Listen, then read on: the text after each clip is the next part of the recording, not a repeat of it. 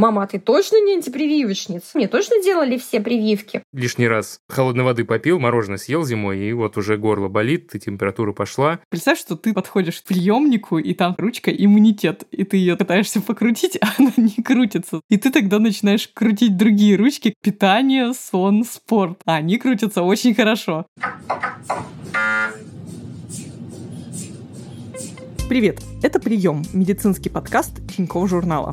Я Оля Кашубина, шеф медредакции ТЖ. А я журналист Султан Сулейманов. И сегодня мы поговорим про иммунитет. Зачем он нужен, как с ним правильно обращаться, ну и, конечно, про прививки мы тоже поговорим. А в конце выпуска мы с Султаном подведем итоги челленджа с чисткой зубов и утренними зарядками и объявим новый. А если вам нравится нас слушать, но вы все еще не поставили нам оценку на той платформе, на которой вы нас слушаете, самое время это сделать. Нам будет очень приятно, а еще это нам поможет найти новых слушателей, к которым мы тоже будем приставать с просьбой поставить нам оценку. Ну и последнее предупреждение. Если вы плохо себя чувствуете, обратитесь к врачу. Мы прививаем только здоровое отношение к медицине, но от болезней защитить не в силах.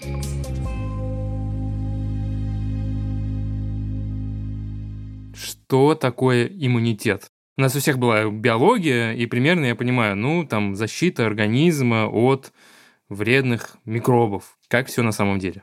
Я понимаю, почему мы плохо разбираемся в иммунитете, потому что он реально сложно устроен и гораздо менее очевидным образом можно представить его место в организме, потому что если там взять пищеварительную систему, это просто какая-то труба, которая идет через все наше тело, и там где-то еда останавливается, вот как бы вход, вот выход, между ними пищеварительная система.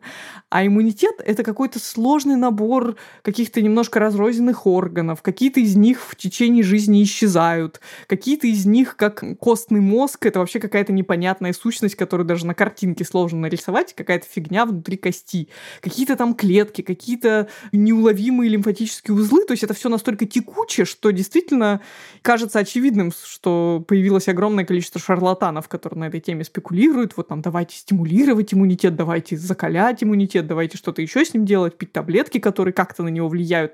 Ну, потому что когда мы имеем дело с абсолютно абстрактной сущностью, очень легко сказать про это что-то, чтобы никто не понял, что ты фигню сказал. Но вообще, если возвращаться к своему вопросу, иммунная система — это такая же система, как все другие системы в организме, как нервная, кровеносная, выделительная и какая угодно еще. То есть это просто совокупность каких-то органов, которые выполняют свои функции, а функции — это и есть иммунитет, то есть защита от внешних врагов мы подразумеваем, что это не зубы и не когти, то есть это защита не от сопоставимых по размеру врагов, не кулаки, а защита от всевозможных инфекционных агентов, которые могут нас поразить. И также от ошибок в нашей собственной системе, в нашем собственном организме, то есть, например, защита от раковых клеток, от мутировавших, сошедших с ума клеток, которые хотят испортить нам жизнь в переносном и прямом смысле, которые иммунитет находит и убивает. Его задача делать так, чтобы нас никто не трогал. Мы были в порядке. Окей, тогда возьмем еще шире. Зачем нам вообще нужно защищаться от этих угроз из внешнего мира? Предлагаю спросить об этом у Марии Кондратовой, кандидата биологических наук, писательницы, автора книги «Невидимый страж», она как раз об иммунитете, и а, научного сотрудника Института Кюри в Париже. Самый простой ответ на ваш вопрос «почему?» звучит «потому что мы пища» потому что любой живой объект по умолчанию является чьей-то пищей. Кто-то может его съесть, и кто-то обязательно постарается это сделать. То есть мы это осознаем, когда речь идет о крупных хищниках, да, мы знаем, что там хищники охотятся на жертв, волки охотятся на зайцев, но на самом деле это все, так сказать, ряд по воде. Вокруг огромное количество микроорганизмов, которые также охотно нас съедят. Живой кролик бегает и прекрасно живет свою замечательную кроличью жизнь, а мертвый кролик, будучи оставленный вне холодильника, очень быстро портится, разлагается и так далее. Иммунитет действует только в живом организме, ввиду сложности этой системы. Разница между защищенным и незащищенным организмом – это, если хотите, разница между живым и мертвым кроликом, и она проявляется буквально через несколько часов. Это совершенно не уникальное наше свойство. То есть как только у нас появляется многоклеточный организм, сразу в нем появляются какие-то системы защиты, которые у самых простых организмов, они же являются системами питания. То есть у гидр которые вроде как почти самые простые многоклеточные животные, да, у них есть такие амебоподобные клетки, которые кушают все, что попадает внутри гидры. Это часть пищеварительной системы гидры, но в каком-то смысле это еще и очень примитивный прообраз будущих защитных систем организмов. Но на самом деле свои формы иммунитета есть и у растений, свои формы иммунитета есть даже у бактерий. То есть все от всех защищаются. Отсюда появляется иммунная система. Окей, про гидру понятно. А что с людьми? Ты упоминала кровеносную систему, что-то там про лимфы. До сих пор не знаю, для чего нужны лимфатические все эти штуки. Это и есть часть иммунитета? Отчасти это канализация, через которую стекает все ненужное по организму. Помимо этого, еще лимфатическая система похожа на сигнализацию. Вот если ты хочешь защитить дом, например, все окна как-то, чтобы никто не влез ни в одну форточку, в дверь не вошел, да, ты их со всех сторон обкручиваешь какими-то проводами, датчиками, чтобы вот как бы если где-то на периферии кто-то в заднюю дверь попробует зайти, у тебя сразу просигналило, что ага, опасность, пришел вор. И вот также лимфатическая система, то есть она представляет собой такие тонкие капилляры, которые потихонечку объединяются в лимфатические узлы, они как бы по ходу движения лимфатических сосудов, остановочки такие. И в этих лимфатических узлах сидят лимфатические клетки, которые как раз реагируют, анализируют всю ту лимфу, которая через них протекает, и догадываются о том, что где-то наступил на периферии непорядок, и надо туда идти разбираться. Вот поэтому, когда речь идет об онкологии, о всяких раках, Часто онкологи во время операции удаляют вместе с опухолью ближайшие лимфатические узлы, потому что как раз туда некоторые раковые клетки тоже могли дойти и, собственно, там остаться, и потом они могут пойти дальше. Это опасно. Плюс к тому у нас есть прямо-таки полноценные органы лимфатической системы, которые можно потрогать. Это, в частности, красный костный мозг, про который я говорила, это такая субстанция внутри костей. Почему его пересаживают тоже при некоторых состояниях? Потому что вот надо поправить немножко синтез иммунных клеток. У нас есть вилочковая железа, точнее, я говорю, у нас была вилочковая железа, она к 14 годам рассасывается. Тоже как бы орган, который нужен в детском возрасте, когда еще иммунная система не совсем устаканилась. У нас есть селезенка и есть вот, короче говоря, куча лимфоузлов, которые вот как-то в балансе друг с другом работают. Плюс в последние годы все чаще говорят о большом-большом значении кишечника, потому что там есть бактерии, там есть аппендикс, который тоже является иммунным органом. Короче говоря, можно сказать, что иммунная система имеет свои представительства практически в любой части тела. Это как бы оправдано. Особенно она усиленно работает на входе и на выходе. В носу, во рту и в попе. Почему? Потому что это как бы точки естественного входа возможного, какой-то угрозы. Ну, то есть это просто отверстие, через которое инфекция может попасть внутрь нас. Также сюда можно отнести глаза и уши. Есть особые вещества, когда мы говорим про слюну, про всякий секрет желез на коже. У нас есть специальные химические вещества в теле, которые сразу на дальних подступах к внутренностям отсекают возможные угрозы, поэтому там в слюне содержатся ферменты, которые расщепляют бактерии, в глазах и в ушах есть секрет, который тоже может остановить инфекцию на самом-самом раннем подступе. Ну и поэтому, когда мы грешим и грязными руками трем глаза или залезаем пальцем в ухо, у нас не всегда тут же возникает конъюнктивит или отит. Но почему вот так страшно слушать истории про людей, которые заболели СПИДом, например, да, после нелеченной ВИЧ-инфекции, потому что как раз у них-то как бы этот номер не пройдет с ошибками. Если ты один раз грязной рукой себе что-то потер, то, скорее всего, там будет какая-то болячка, про которую здоровый обычный человек даже знать не знает, что вообще так можно, оказывается, там поранить десну и заполучить какую-то опухоль в этом месте. Ничего себе. Для меня иммунная система была равноценна кровеносной системе, что бегают эти тельца, которые ищут вредоносных бактерий и уничтожают их. Это ты меня сейчас правильно поправил, потому что на самом деле кровеносная система тоже используется. Вот лимфатическая система, она такая медленная, потому что у нас нет сердца специального для лимфатической системы, чтобы быстро лимфа бегала. И кровеносная система в этом отношении выступает как шоссе. То есть, когда реально наступает какая-то беда, то белые кровяные клетки, лейкоциты, они двигаются по кровеносной системе, и они такие, мол, так, все, включаем сигнализацию, поехали, у нас там зуб выбили или какая-нибудь заноза в пальце, надо там сейчас нагноить как надо. Ну и да, любой из нас, ушибив себе просто что угодно, очень быстро почувствует в этом месте покраснение, воспаление. Это как раз признаки работающей иммунной системы, что организм очень быстро реагирует на любое, даже не вторжение, а на риск вторжения. Все это очень интересно и очень сложно. Теперь мне непонятно, можно ли вот так взять и померить мой уровень иммунитета. Сложный вопрос, потому что иммунитет сложно устроен. Но, опять же, что можно о нем сказать, что есть у него две крупные составляющие. Это базовая предустановленная часть, которая есть абсолютно у всех, то есть какие-то секреты вырабатываются на слизистых, у всех у нас есть определенные клетки крови, которые выполняют иммунные функции, у нас есть у всех лимфатические узлы. То есть как бы нас в мир природа выпускает с каким-то таким вот набором для выживания. И он, с одной стороны, очень слабенький, потому что младенец, который рождается, у него еще нет иммунитета к заболеваниям, он действительно очень уязвим. Но, с другой стороны, этот базовый набор иммунный, он очень быстро прирастает. То есть природа задумала так, что она как бы не знала, в какие условия, насколько тяжелые с точки зрения инфекции попадет ребенок, и она ему оставила большой жесткий диск для того, чтобы он его в течение жизни забивал всякой информацией естественным образом иммунитет настраивается именно в первые месяцы и годы жизни что уже потом настроено, эти настройки, которые мы получаем в это время, они потом уже практически не меняются. Ну, на самом деле мы знаем то же самое о многих других вещах. Да? Мы знаем, что если человек там не научился говорить до трех, до четырех лет, то потом он уже не научится или очень сложно им будет опыт детей Маугли и многим другим вещам. Наш организм устроен так, что есть какие-то определенные сенситивные периоды для приобретения каких-то полезных свойств. Вот иммунитет устроен так, что он отстраивается в первые годы жизни, и потом его можно дальше портить, но улучшить в нем уже кардинально, к сожалению, почти ничего невозможно. Что происходит в первые годы жизни? Ну, во-первых, мы встречаемся с каким-то количеством микроорганизмов, да, мы с ними знакомимся, наша иммунная система с ними знакомится или не знакомится. Естественная история человека предполагает, что он живет в далеко не стерильном мире, да, что он рождается там в какой-то, условно говоря, пещере, спит на камне, завернутой в шкуры, то есть постоянно встречается с какими-то бактериями. Современная цивилизованная жизнь предполагает, что он рождается практически стерильной обстановке, растет в очень стерильной обстановке, особенно в первые годы жизни, когда там родители все гладят, кипятят и так далее. От этого несовпадения является усиление аутоиммунных заболеваний последние десятилетия. Один из факторов.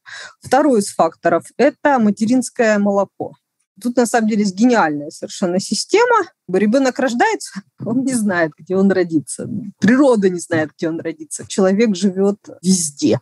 Как его защитить в самые первые годы жизни? У мамы в молоке есть антитела, ко всем тем инфекциям, которыми она, скажем так, не очень давно переболела или с которыми она часто встречается. А у младенца первых месяцев жизни пищеварительная система только частично переваривает белки, то есть буквально напрямую из пищеварительной системы антитела мамы проникают в кровь новорожденного и защищают его в первые месяцы от тех инфекций, с которыми у него максимальный шанс встретиться. Кроме того, в материнском молоке содержатся специальные вещества, которые позволяют организму ребенка заселиться правильными бактериями. Наш микробиом в известной степени является частью нашей иммунной системы. То есть те полезные микробы, которые живут в нашем организме, они являются частью наших защитных сил. Вот чтобы эти полезные микробы поселились, им нужны, так сказать, некоторые затравки из полезных веществ, из олигосахаридов, которые тоже содержатся у мамы в молоке. Это тоже помогает настроить иммунную систему, и она потом работает более эффективно.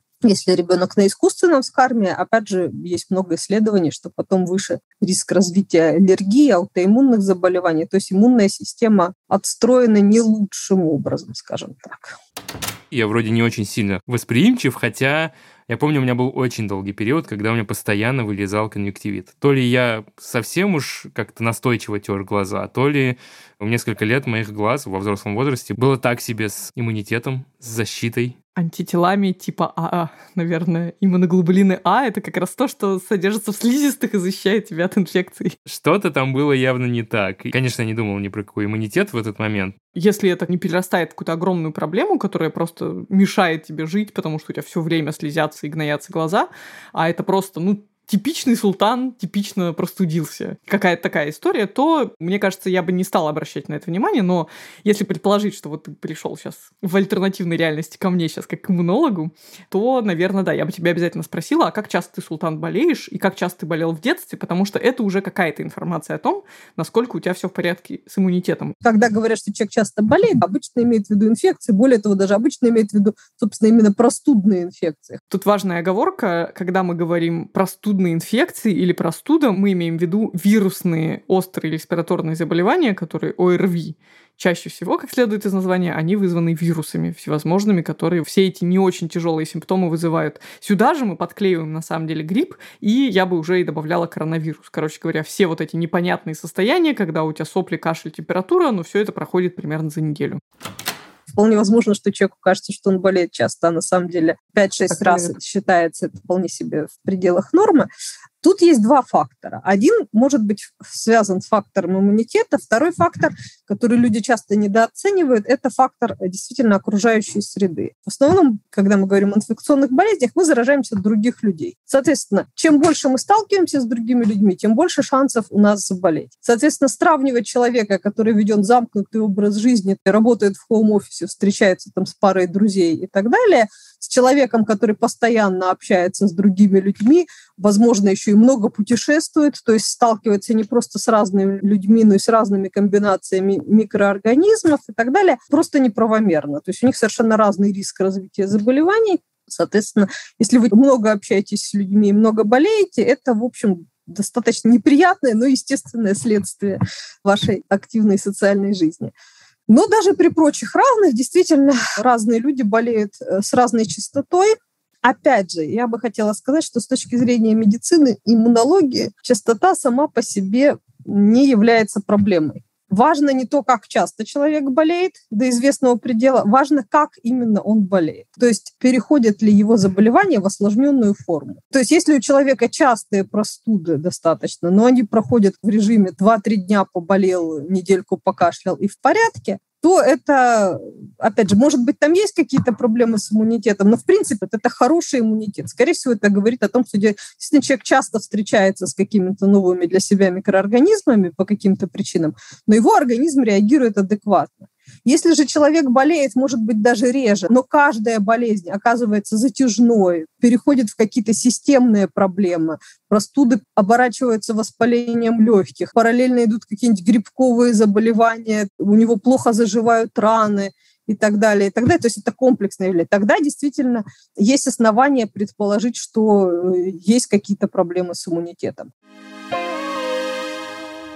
Что нам делать, если мы чувствуем, что, ну, все-таки как-то легко поддаемся, вот реально почесал глаз, опять полезло что-то, или лишний раз холодной воды попил, мороженое съел зимой, и вот уже горло болит, и температура пошла. Мы с тобой как-то в рамках челленджа закалялись, я бегал по снегу, ты обливала ноги ледяной водой, и почему-то мне казалось, что закаливание — это усиление иммунитета. Есть тут какая-то связь? На самом деле закаливанием очень сложно, потому что кроме граждан стран бывшего СНГ, или, не знаю, жителей, может быть, Российской империи из прошлого, никто в мире вообще это не повторял и не практиковал. То есть закаливание не популярно ни в скандинавских странах, ни в Канаде. То есть там есть какая-то тема с плаванием в ледяной воде, но это как бы рассматривается как экстремальный вид спорта, и этих людей рассматривают отдельно. Поэтому почти нет нормальных исследований, которые оценивали бы влияние закаливания на организмы там, бабушек дедушек и младенцев. Как раз то, что всех это больше всего и волнует.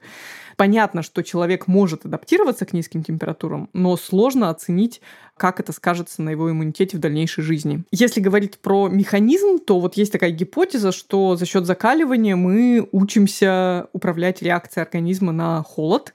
Когда нам холодно, у нас сужаются сосуды. И мы тренируем свои сосуды, чтобы они были более стойкими к морозам, и якобы это как-то сказывается на нашей вероятности не простудиться, когда мы столкнемся с инфекцией. Нет разве способов как-то взять и так подтолкнуть, разогнать иммунитет. Вот когда простуда, обычно вот в этот первый день, когда ты понимаешь, что грядет неделя боли и температуры, ты начинаешь загонять в себя чай, лимон, витамин С, что-то вот такое, варенье там мамина, все как будто бы и не лекарственное напрямую, но ты думаешь, ну, малиновое варенье, ну, конечно, оно мой организм поддержит, мой иммунитет станет самым крепким, каким он у меня может быть, и победит эту болезнь не за неделю, а за три или четыре дня.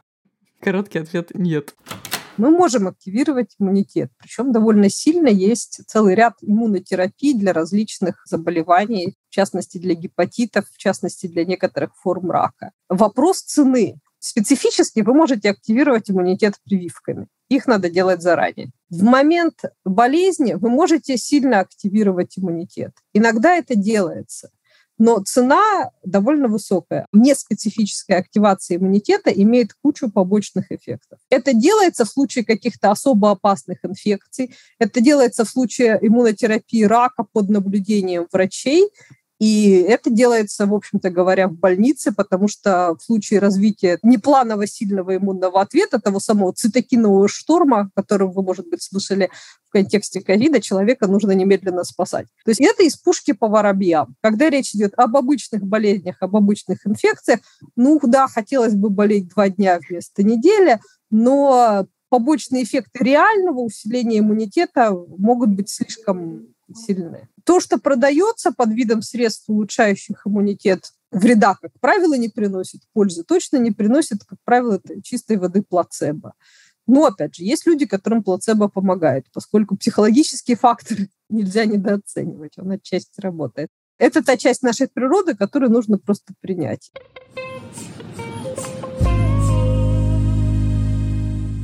Вообще нарисую тебе, Султан, такую метафору, которая, надеюсь, у тебя отпечатается. Это представь, что ты подходишь к такому приемнику, и там такая ручка иммунитет, и ты ее такой пытаешься покрутить, а она не, не крутится, заблокирована. И ты тогда начинаешь крутить другие ручки, которые рядом расположены, типа питание, сон, спорт. А они крутятся очень хорошо. Когда ты их начинаешь подкручивать, ну, правильное состояние, то после этого твой иммунитет сам по себе поворачивается. В случае с нашим организмом есть такая вещь, как прививки. Я могу просто взять и обколоться прививками, и мой организм будет супер защищен от всех этих болезней. Да, ты можешь это сделать, и более того, ты должен это сделать, но тут есть оговорочка, как всегда, что, к сожалению, прививки у нас есть не от всех болезней. Точнее как, прививки придумали для реально страшных болячек, которые мы с тобой на своем веку вообще не застали. Человечество и ученые действовали вполне рационально. Они стали брать в первую очередь прививки от тех страшных заболеваний, которые косили детей в основном начале 20 века, поэтому как бы это был основной упор.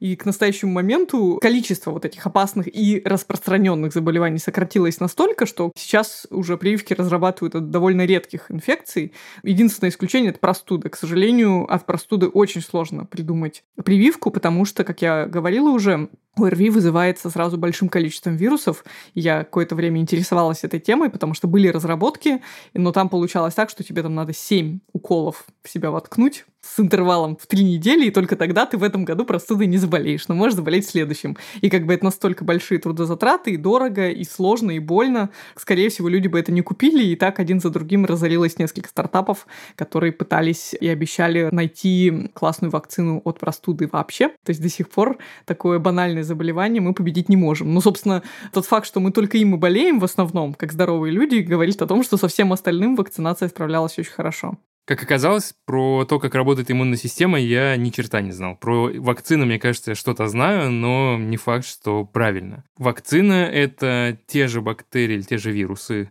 которые вызывают болезнь, только в каком-то ослабленном виде, попадают к нам в кровь, наш организм не заболевает, но при этом учится, что есть такие вирусы, и надо с ними как-то бороться, побеждает их, и затем готов к более серьезным вирусам пара мелких оговорок. Во-первых, когда прям мертвый вирус или бактерии, это уже потому что чем больше развивается вакцинация и все науки, фармакология, фармацевтика, производители вакцин, тем более тонкие они делают вакцины, то есть уже содержащие чаще всего не целого возбудителя, а просто какие-то его маленькие кусочки, которые даже при самом вообще всем желании не могут человека никак заразить. Так, на вскидку я могу вспомнить только живую вакцину от полиомиелита, от которой уже постепенно отказываются. То есть это случай, когда реально тебе в организм вводят очень сильно ослабленного, но живого вируса. В остальных случаях это либо мертвые, уже прямо убитые-убитые, точно не, не могущие ничего тебе сделать, либо прям фрагменты, и даже в некоторых случаях это не вирус и не бактерия, а просто токсин, то есть яд, который вырабатывается бактерией. Организму, иммунной системе все равно, она может вырабатывать защитные антитела не обязательно к вирусу или бактерии, но даже к токсину, к любому белку. И вот как бы если мы вводим в маленькой концентрации этот обеззараженный немножко яд, то иммунитет формируется именно к токсину, и получается, что если основной вред от той или иной инфекции не в деятельности самой бактерии, а в том, что она отравляет организм, то с помощью прививки можно это блокировать. Но что интересно, вот это называется активный искусственный иммунитет, когда нам в организм вводят тренировочную дозу какого-то инфекционного агента для того, чтобы мы научились с ним бороться. Но есть еще такая штука, как сыворотки. Сыворотки — это уже готовые антитела. То есть в ситуации, когда тебе очень срочно надо иммунитет приобрести, потому что ты уже заразился, тебе можно ввести сыворотку. Например, сыворотку против столбняка — это уже антитела к столбняку. Например, ты делал прививку и сейчас наступил на гвоздь. И тебе завтра надо, чтобы у тебя был иммунитет. Все-таки вакцина требует какое-то время для того, чтобы он выработался. Это такой коротко живущий тип защиты, то есть антитела и сыворотки чужие от другого человека, который тебе влили в кровь, они поциркулируют там буквально несколько дней. Но этого хватит для того, чтобы ты справился с уже заразившей тебя инфекцией. Как правило, если мы хотим долгосрочного эффекта и что-то в себя вкалываем, то речь идет именно о вакцинах, которые позволяют твоему собственному иммунитету прокачаться и стать более крутым. Что по практике? Насколько хорошо привита Ольга Кашубина? Ой, я помню, когда мы выпускали первый материал о прививках для взрослых людей в Тинькофф журнале, то я попросила СММщиков прикрепить скан моего прививочного сертификата, который как бы такой, как прививочный сертификат не курильщика, а здорового человека, где прям все странички заполнены. На самом деле за это надо сказать спасибо моим родителям, потому что, конечно же, большая часть прививок у меня из детства. Потому что, когда я выросла, я узнала о существовании прививки от гепатита Б, и тоже ее себе сделала, делала какие-то прививки, когда ездила в жаркие азиатские страны, там вот по-моему, желтой лихорадки, от брюшного тифа, но это не обязательно, если вы живете в России. Последним я обновила кое-какие прививки, которые должны быть у взрослого человека от дифтерии и столбняка. И еще, конечно же, многократно вакцинировалась от коронавируса и от гриппа. Стараюсь делать вакцину каждый год. Короче говоря, ну, я бы не сказала, что это, знаешь, супер со звездочкой задача. И вот как раз если бы так вышло, что в детстве меня бы не вакцинировали, то это была бы гораздо более сложная история все это проходить заново.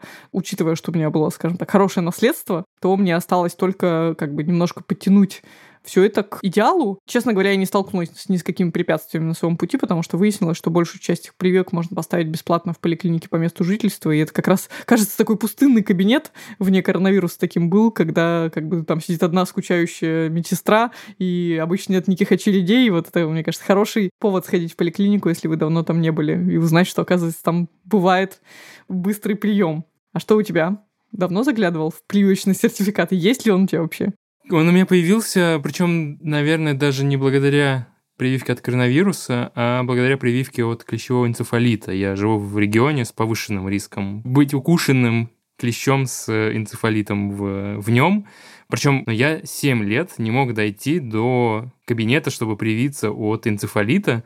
Ну, потому что это нужно сделать примерно в рамках одного месяца в году, в начале весны или в конце зимы, чтобы потом еще сделать повторно, повторно, и к лету, когда клещей становится очень много, ты был готов к этому, ты был защищен. И вот я каждый раз пропускал этот момент, потому что ты вспоминаешь про клещей, когда уже весна, уже вот. С огромным трудом мне удалось поймать момент, и то повторную прививку через год, я пропустил и сделал ее через 13 месяцев вместо 12, но считаю себя достаточно защищенным хотя бы от э, энцефалита. Я не знаю, что там делали родители в детстве, но я, кстати, очень давно, а может быть и никогда не прививался от гриппа.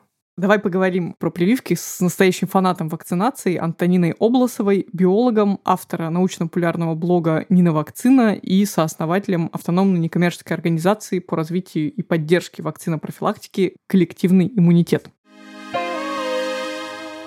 Допустим, я решусь сделать прививку. Нужно ли мне перед этим обследоваться или, может, не знаю, сдать кровь на антитела? Абсолютно нет необходимости в каких-то углубленных исследованиях, сканировании всего организма, анализы там из всех отверстий. Это абсолютно не нужно вы приходите на вакцинацию, и специалист, там, врач или фельдшер в нашей стране оценивают ваше общее состояние. Да, это как должно быть.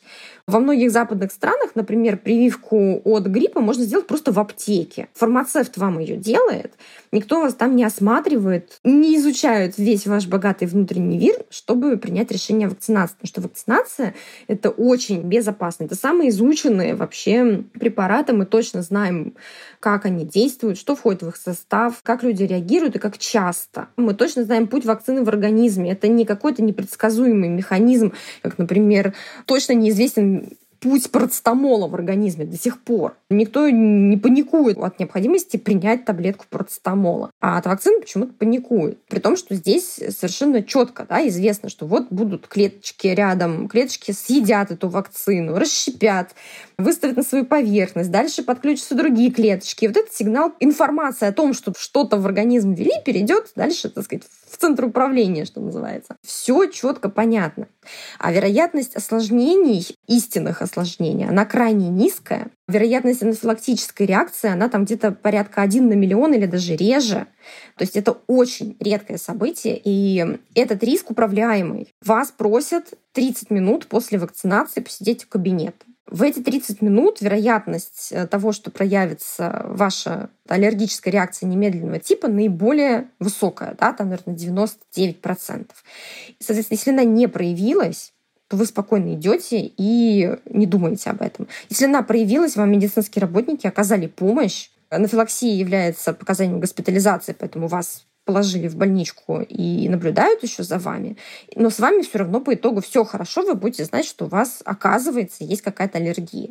Какие прививки должен сделать абсолютно каждый человек? Такой список есть, я его обычно называю прожиточным минимумом. Любой взрослый человек, любой ребенок должен быть привит от шести инфекций. Корь красноуха паротит, дифтерия, столбняк и гепатит Б. Дальше, в зависимости от возраста, там немножечко варьируется. Например, детей все-таки хорошо и здорово, по крайней мере, в нашей стране прививать от туберкулеза. Взрослых от туберкулеза уже не прививают, а детей, да, потому что все-таки у нас еще достаточно нехорошая ситуация с этим заболеванием. Во многих странах Европы эту прививку уже не делают, потому что там заболевание взято под контроль. У нас еще не совсем так, поэтому у нас стараются детей вакцинировать и потом еще проводить скрининг регулярно на эту инфекцию. Взрослых обычно рутинно не прививают. Это как Люша в нашей стране. Детей прививают. Последнюю дозу им вводят в полтора года, но э, в европейских странах и, в принципе, там в 7, и в 14 лет тоже продолжают прививать.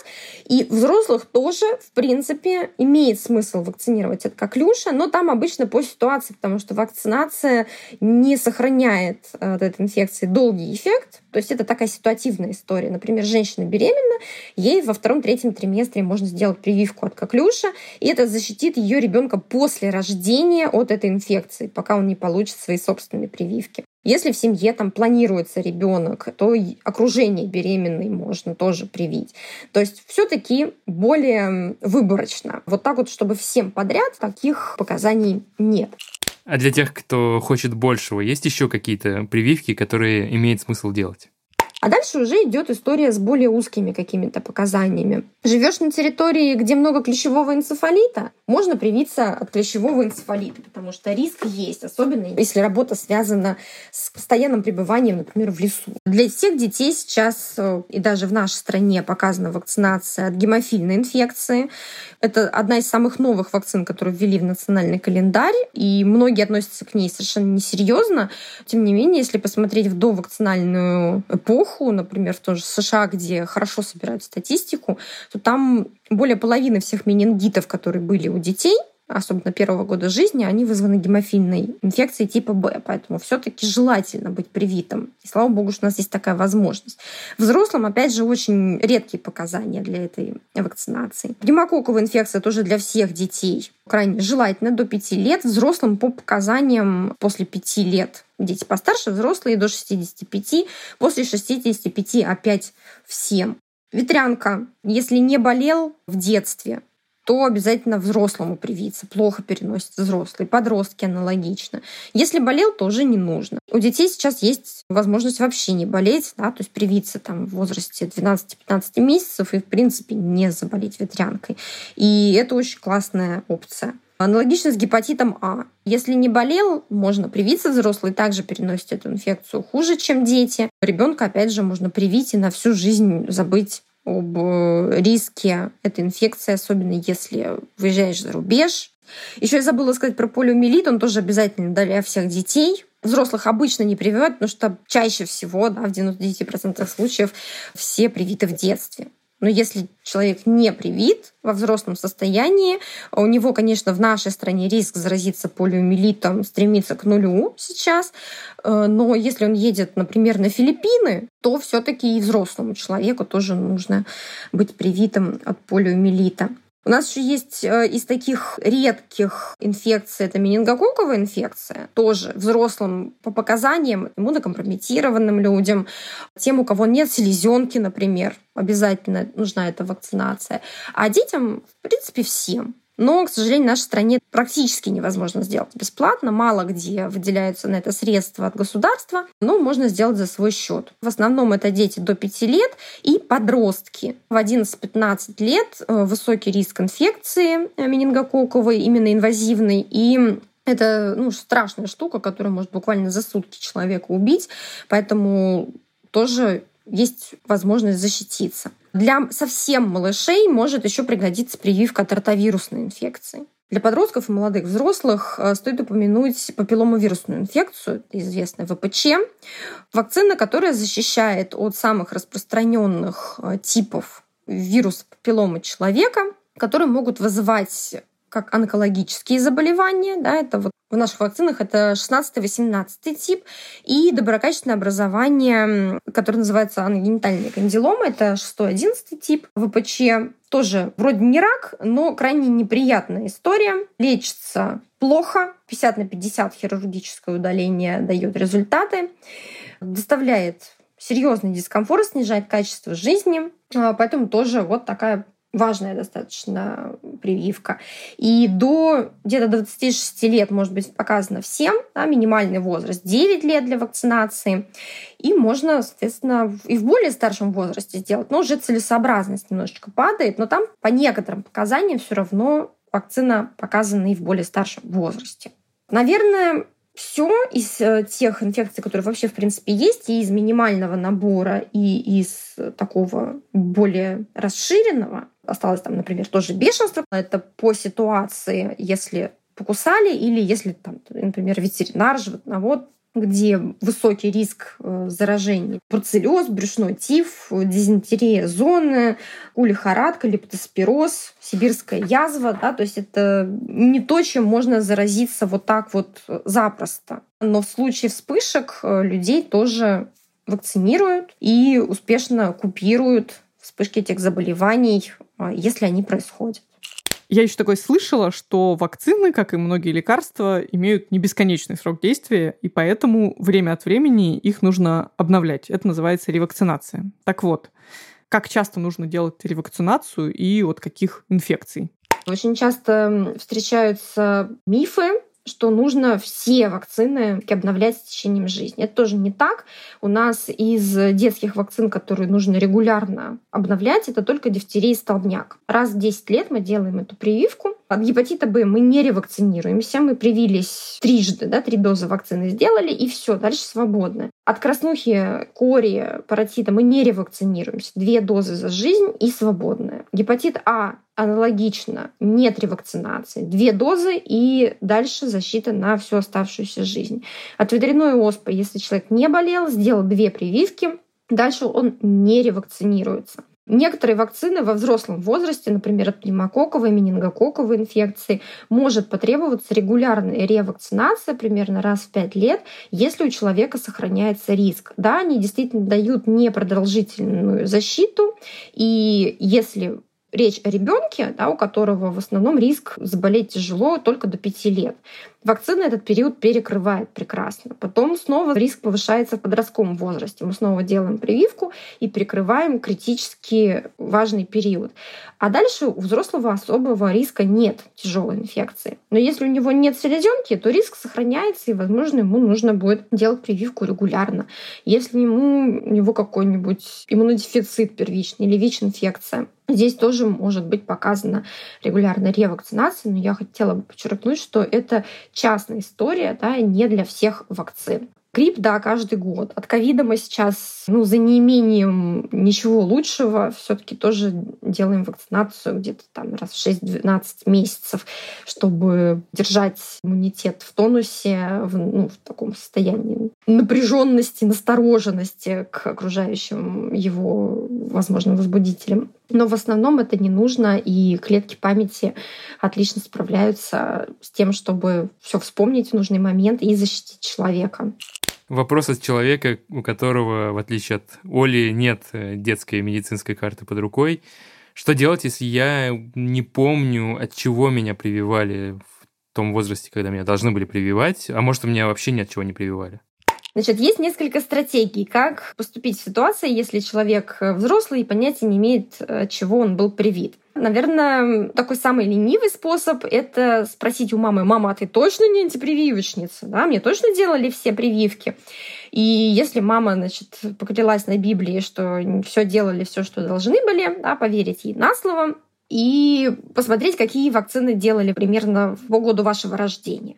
Вакцин, но плюс-минус можно выяснить. Конечно, расширяются возможности, чем можно привиться с течением времени. Появляются новые вакцины, которые раньше были недоступны, и, соответственно, нужно понять, нужны они сейчас этому взрослому или не нужны. И просто, так сказать, вот эти старые детские не переделывать, если они дают иммунитет на всю жизнь. Если нужна ревакцинация, делать ревакцинацию. Если нужно еще что-то, сделать вот это еще что-то. Здесь обычно потребуется уже помощь специалиста. Сразу скажу, что в поликлинике ее не всегда могут показать, да, опять же, ввиду низкой осведомленности. Если приходит человек, который говорит, что хочет привиться взрослым добровольно, на него смотрят как на единорога и говорят, вы что, вообще здесь забыли? Да, никто добровольно на прививки не ходит. Ходят, но им всячески мешают. Второй способ – это, ну, скажем так, для неленивых пойти в свою детскую поликлинику и взять их за пуговицу и требовать с них всю эту вашу информацию о детских вакцинах. Да, это можно сделать, они могут вам даже выписать прививочный сертификат, где все эти записи продублируют, и вы уже, исходя из этих записей, с точным подтверждением идете и делаете то, где нужна ревакцинация, или то, что вам нужно по показаниям, что не было сделано в детстве. Третий вариант. Действительно, для некоторых инфекций можно сдать анализ на антитела. Здесь именно что есть большие ограничения, то есть этот анализ не информативен для очень многих инфекций, поэтому такая выборочная история. Этот способ такой немного ограниченный. Да, все равно придется если не сохранилась информация, либо верить маме на слово, либо перепрививаться. Да, и вот это, собственно, мы перешли к четвертому способу. Можно вообще сделать вид, что вы ни от чего не привиты, привиться заново. Это не опасно. Вопрос именно в уверенности, что вы защищены. Например, вы эмигрируете, и вам нужен документ, что вы привиты. Да, можно сделать все прививки заново, которые требуются. Я думаю, что сейчас этот вопрос очень актуален будет. Это не опасно. Большинство можно сделать э, действительно в простой поликлинике. И как раз мы здесь возвращаемся к нашему прожиточному минимуму, который обсуждали. Это дифтерия, столбняк, гепатит Б, коль, краснуха, паротит. Главное, что я вынес из сегодняшнего разговора с нашими экспертами и с тобой, Оля, это что ничего и делать-то, по сути, не получится. Ну, кроме того, чтобы прививаться от каких-то отдельных самых страшных болезней и не надеяться на чай с лимоном и малиновым вареньем, что он поддержит мой иммунитет. Все, что можно было сделать, сделали мои родители, когда я был маленьким, или не сделали, и на это я тоже не могу повлиять.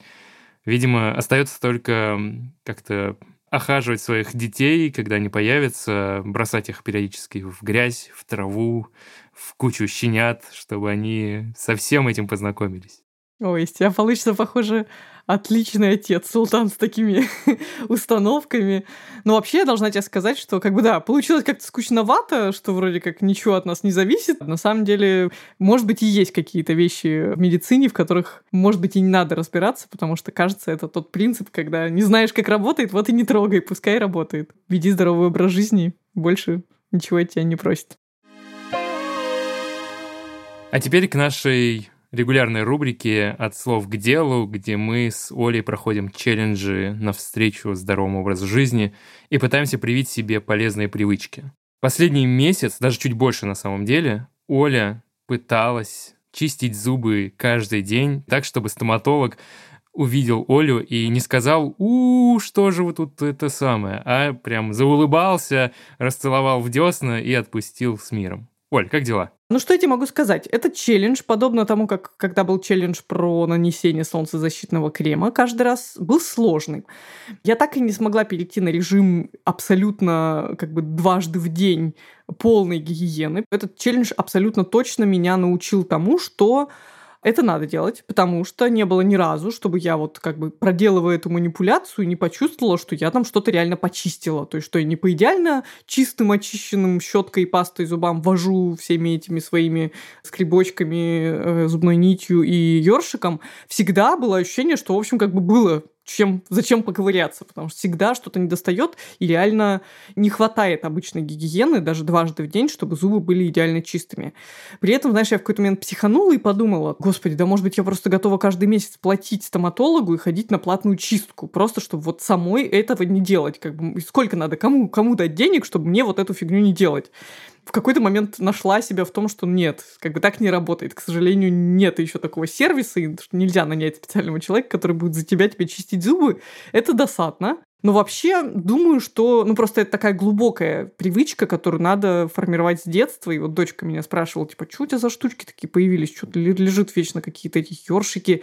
И я как бы вначале хотела сказать, ой, ладно, это не для тебя, а потом думаю, не-не-не, вот как раз сейчас-то и надо объяснять, что это такое, зачем это нужно, и, конечно, ей бы это все сейчас пока было сложно, тем более, что часть зубов выпадает так. Надо дальше над собой, видимо, работать, ну, потому что, к сожалению, я не нашла никакой лазейки ни в каких рекомендациях стоматологов. Все говорят, зубная нить, ёршик обязательно, иначе у вас будет налет, а там, где налет, там будут другие осложнения. Так что челлендж, безусловно, полезный. Ну ладно, что там обо мне? Расскажи мне, о мой физкультурный друг, культурный физкультурный, что там у тебя с зарядками? Заряженный, я же делал зарядку. Заряженный, конечно же, да. Довольно честно, не скажу, что каждое утро, но каждое утро, когда у меня были на это силы и время, делал зарядку это получилось примерно 4-5 раз в неделю. Вот пару раз бывало, что я пропускал осознанно, потому что либо мне нужно было встать и сразу уехать куда-то, либо второй фактор — это голод не уверен, что я смогу ее вот каждый день себе напоминать про это, но вообще она довольно легко встраивается прямо в промежуток перед завтраком. Поэтому как минимум попробовать и рекомендую нашим слушателям. Действительно, просто пока, не знаю, варится кофе, вбиваешь в поисковик «Утренняя зарядка», включаешь одно из первых видео, они все более-менее щадящие, некоторые чуть-чуть потяжелее, некоторые чуть-чуть попроще. Через неделю ты уже начинаешь более-менее разбираться в том, какое видео посложнее, какое полегче. И иногда я делал легкую и думал, а где ноги? А где потянуть заднюю сторону бедра? Я не понял. А другие, наоборот, такие, что приходится еще и в душ бежать сразу перед завтраком, потому что ты нормально э, вкачался, но не так жестко, как если бы я, не знаю, тренировку с утра делал. В целом, какое-то ощущение существования мышц в моем теле появилось. Класс, я очень рада, что челлендж тебе понравился, и хочу спросить, какая у тебя идея следующего челленджа? В общем, я должен сделать признание. Мы с тобой уже почти два сезона вместе, поэтому я думаю, ты заслуживаешь такого уровня доверия и можешь узнать, что я очень долго засиживаюсь в туалете. И когда я говорю очень долго, то счет идет ну, на час, на полтора в день суммарно. То есть это сессии по полчаса, по 40 минут. Э, если меня не трогать и не стучать в дверь, не говорить, ты там живой, можно и часик посидеть спокойно. Это было со мной с детства. Гарри Поттер я прочитал одну книжку за две-три сессии в туалете, мне кажется, что говорит и о моем скорочтении, но больше о том, как долго я там сидел все-таки. Так вот, в небезызвестной инструкции на, в Тинькофф журнале «Как правильно какать», говорится, что вообще-то одна сессия должна длиться две минуты. Для меня это звучит, ну, фантастически. Я ни разу, не кажется, не ходил по большому делу так, чтобы уложиться за две минуты. Но мне очень интересно попробовать уменьшить это время, которое я провожу в туалете.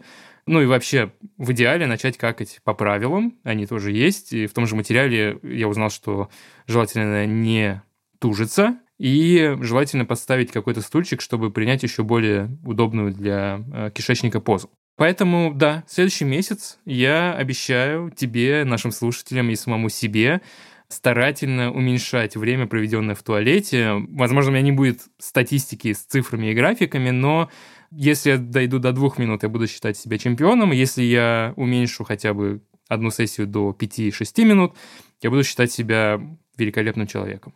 Какой челлендж выбираешь ты?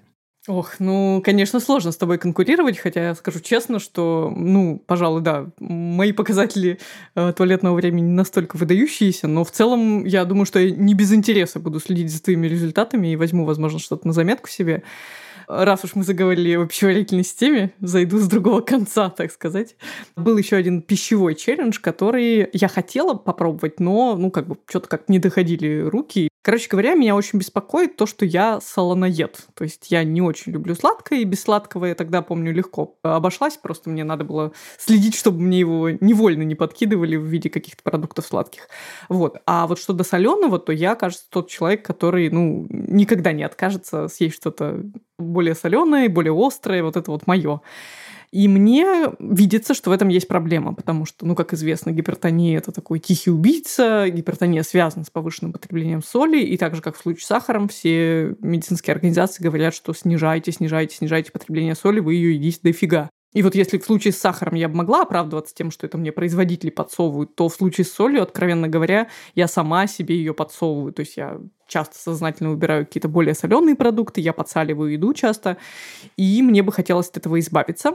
Поэтому я планирую этот месяц посвятить борьбе со своим пристрастием к соленому. Я верю, что так же, как в случае со сладким, можно перенаучить свои вкусовые сосочки и как бы сделать для себя приемлемым и вкусным более пресный вариант еды.